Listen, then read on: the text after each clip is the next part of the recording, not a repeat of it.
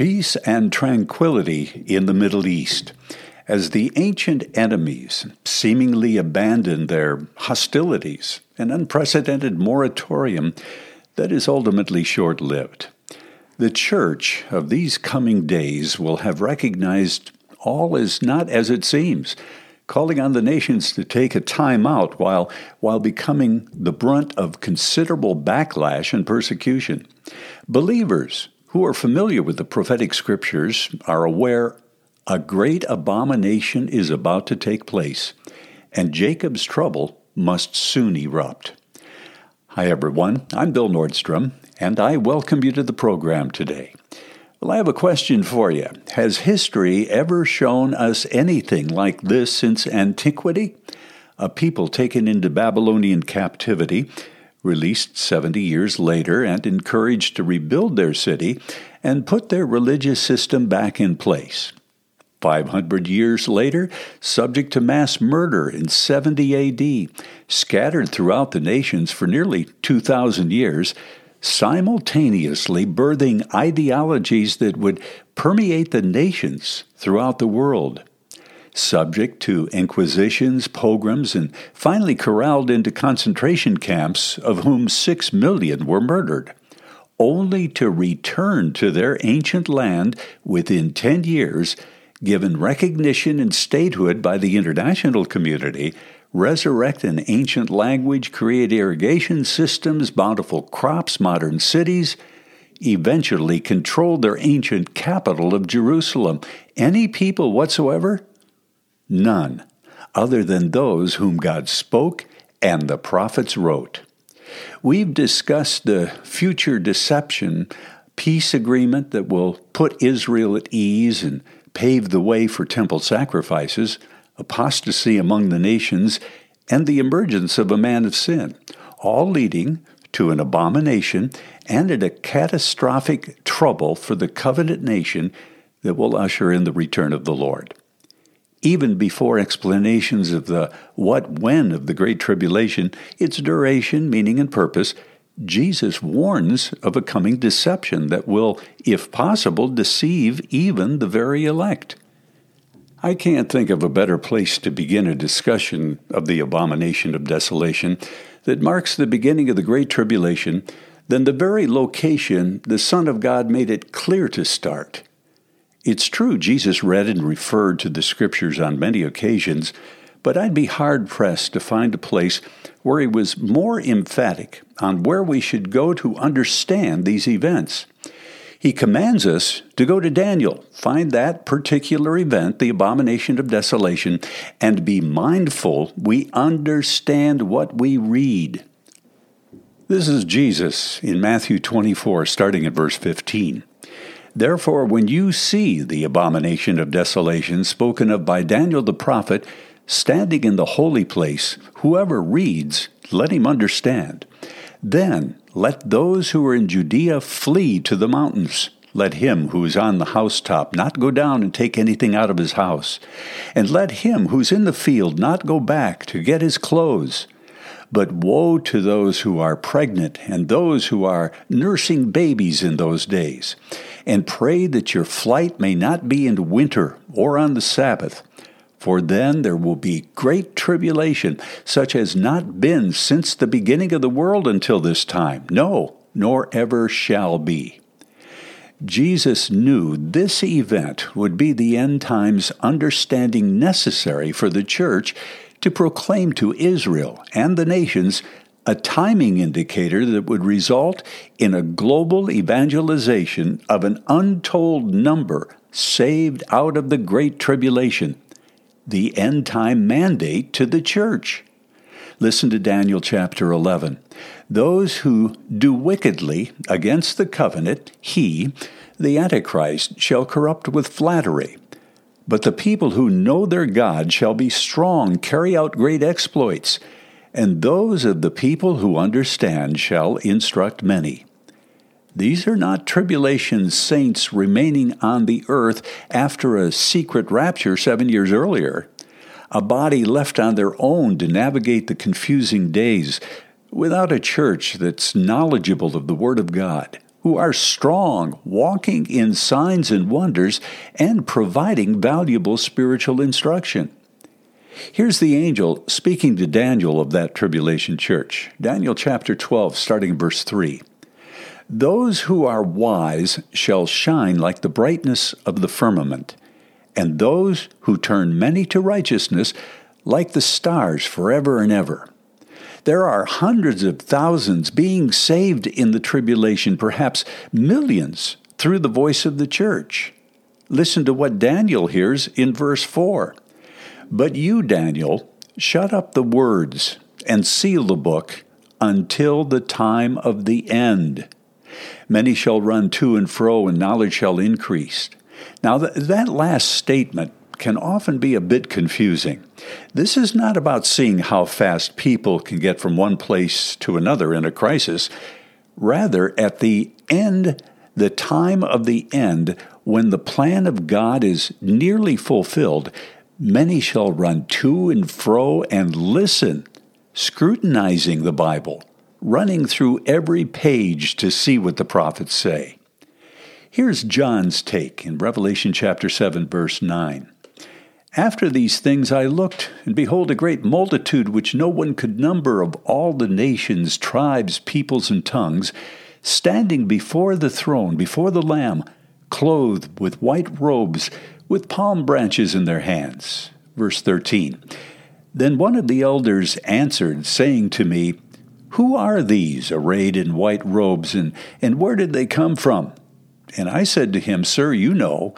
So he said to me, These are the ones who come out of the great tribulation, and washed their robes, and made them white in the blood of the Lamb.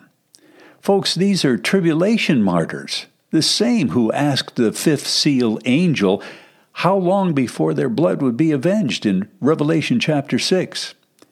When he opened the fifth seal, I saw under the altar the souls of those who'd been slain for the word of God and for the testimony which they held. And they cried with a loud voice, saying, How long, O Lord, holy and true, until you judge and avenge our blood on those who dwell on the earth? It's clear the Lord's mandate to go to Daniel is to understand. It's certainly unhelpful to bring our preconceived notions of what we will learn and predetermined ideas of what we will find. Jesus said, Let the reader understand.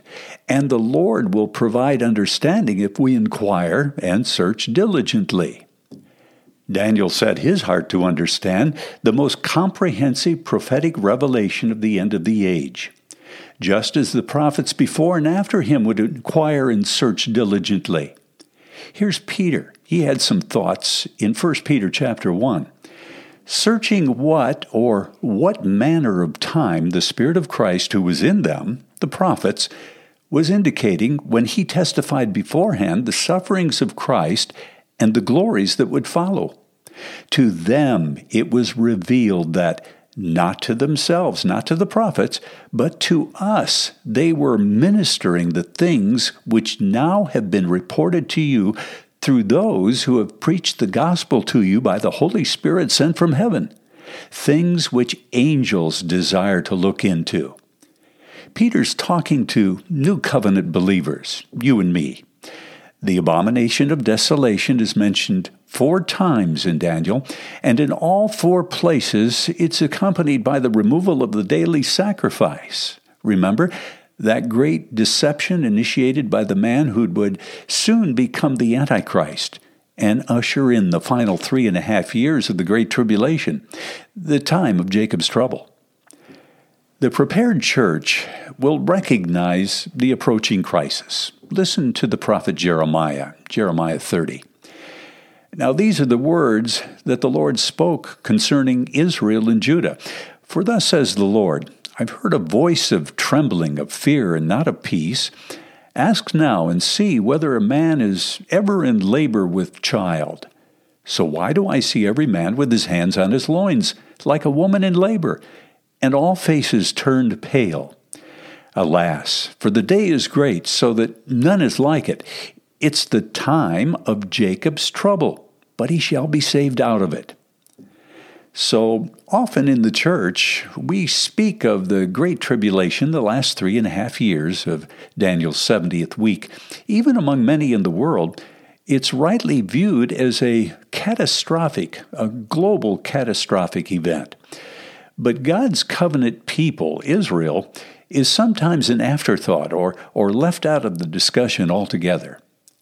If we read the scriptures carefully, we see the starting point for this event is the nation of Israel itself, in particular Jerusalem. It's the time of Jacob's trouble. It's the time the Antichrist stops the recently reinstated ancient sacrifice on Temple Mount, a military invasion that will once again scatter the people among the nations. And as the prophet Ezekiel says in Ezekiel 38, Thus says the Lord God, on that day it will come to pass that thoughts will arise in your mind, and you will make an evil plan. You will say, the Antichrist, you will say, I will go up against a land of unwalled villages. I will go to a peaceful people who dwell safely, all of them dwelling without walls and having neither bars nor gates. Then you will come from your place out of the far north, you and many peoples with you, all of them riding on horses, a great company and a, and a mighty army. You will come up against my people Israel like a cloud to cover the land. It will be in the latter days that I will bring you against my land, so the nations may know me. The prophet Zechariah in chapter 13, verse 8 And it shall come to pass in all the land in Israel, says the Lord, that two thirds in it shall be cut off and die, but one third shall be left in it. I'll bring the one third through the fire. We'll refine them as silver is refined, and, and test them as gold is tested. They will call on my name, and I will answer them. I will say, This is my people. And each one will say, The Lord is my God. Again, it's the time of Jacob's trouble. I believe we see three components to this crisis. First of all, it's unprecedented. It's an age ending event. It doesn't, doesn't happen in a vacuum. Although it begins in the Middle East, the political, military, and economic impact will force the world to weigh its options. And there are none but one submit to the God and Father of our Lord Jesus Christ.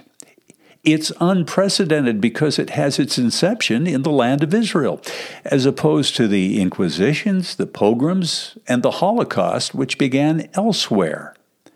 And thirdly, it culminates in the salvation of all Israel. Listen to Paul in Romans 11 25 through 27. I do not desire, brethren, that you should be ignorant of this mystery, lest you should be wise in your own opinion that blindness in part has happened to Israel until the fullness of the Gentiles has come in. And so all Israel will be saved, as it's written. The deliverer, that's Jesus, will come out of Zion, and he will turn away ungodliness from Jacob. For this is my covenant with them when I take away their sins. Folks, this is the second coming of Jesus Christ, the catching away of the saints, the resurrection of the Old Testament righteous, New Covenant believers, and all Israel being saved. So, my question is where is the church in this time of Jacob's trouble? In intercession, worship, and travail. And might I say, a, a praying and prophesying people that will provoke rage among the nations. Fortunately, the, the prayer and worship movement, dominated mostly by young adults, has taken root among the nations over the past couple decades. A body of believers who have read the prophets and will become a voice to Israel and the nations during Jacob's trouble. Matthew 24 and 25 must be read and taught as a continuum. Same time, same question, same subject. What will be the sign of your coming? And when will these things take place? And the end of the age. The Church's identification with Israel does not manifest as some sweet, syrupy, sentimental Christian Zionism, but from a heart level encounter with the Holy Spirit for such a time as this. Yes, the, the abomination of desolation will be the most explicit event to signal the tribulation, the great one while simultaneously the most dramatic metamorphosis in a man who only recently brought peace and tranquility to the covenant people will now bring war and desolations to Israel that only ceases at the return of Jesus Christ. Jacob's trouble is an age ending event with clear timing indicators that will not take the remnant church by surprise. A people who know their God shall be strong, carry out great exploits, a people of understanding who shall instruct many. Well, there's much more to consider here, really consider. We, the church, must now prepare our hearts and minds to enter into the most dramatic and engaging time in human history. Yes, the church is purposed and intended to be the voice in the earth to Israel, a voice to the nations, crying out, Repent, make ready for the day of the Lord. Well, we'll be considering two more critical musts in our next episode. An age ending war must relocate from the heavens to the earth, and two witnesses must stand their watch. Hope you'll be with us. I'm Bill Nordstrom. God bless you.